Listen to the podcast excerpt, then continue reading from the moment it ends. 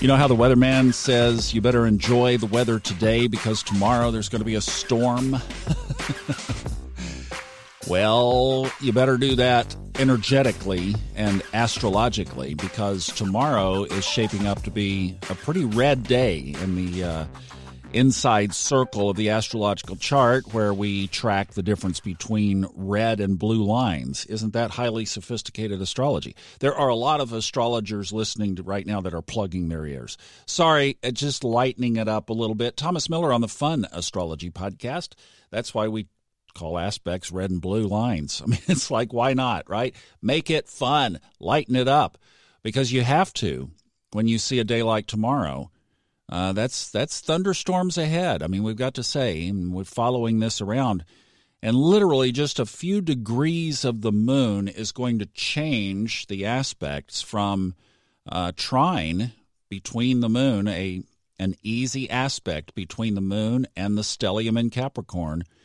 And then it kind of goes haywire tomorrow. So let's talk about today first. Pretty much a repeat of yesterday. So if you heard yesterday's podcast, you pretty well know what's going on couple of tweaks with the energy. So the moon is still in a trine with Saturn and Pluto. So that's good. Surf the energy. It is no longer opposite Venus. So that's good. Your love life is back on track. you got to love this, right? Uh, and then let's see, what else? So Uranus, the other big focus today would be Uranus.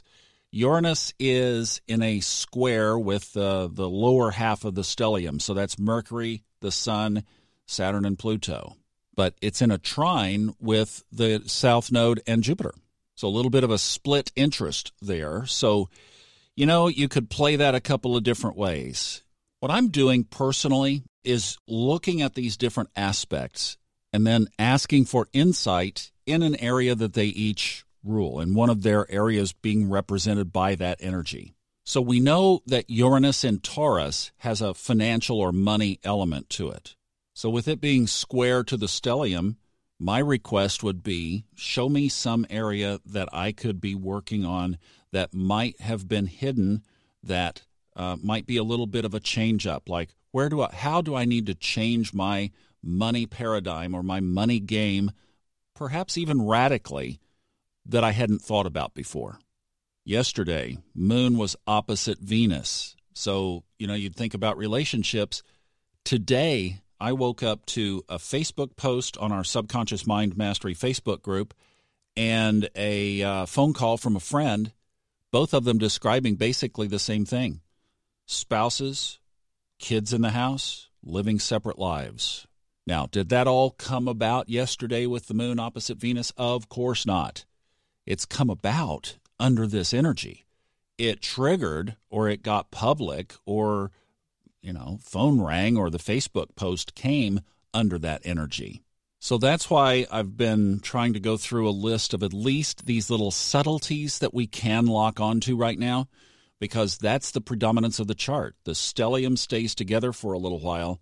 Mercury will move into Aquarius, and then the sun will move into Aquarius.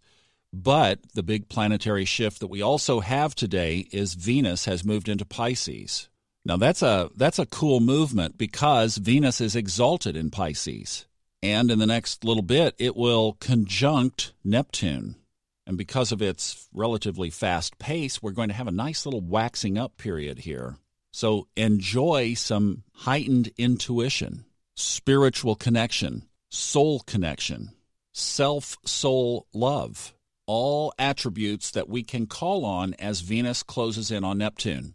So that's you can count on that now. You can start that today. That's ready, set, go.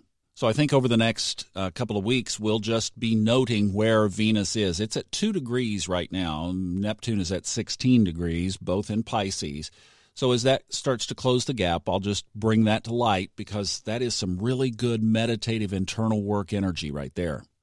So I think that kind of rounds it out for today. I will paint the skies picture tomorrow early. So we'll get that done. And there are some challenges. This was the one that I was looking at after the conjunction and was just wondering, oh, what's that day going to be like? Wow. Okay, we will see. We will just see. And remember, astrology is built on duality, and we will always take the positive side. right? Why not? Okay, have a great hump day, and I will see you tomorrow for the uh, for the red day.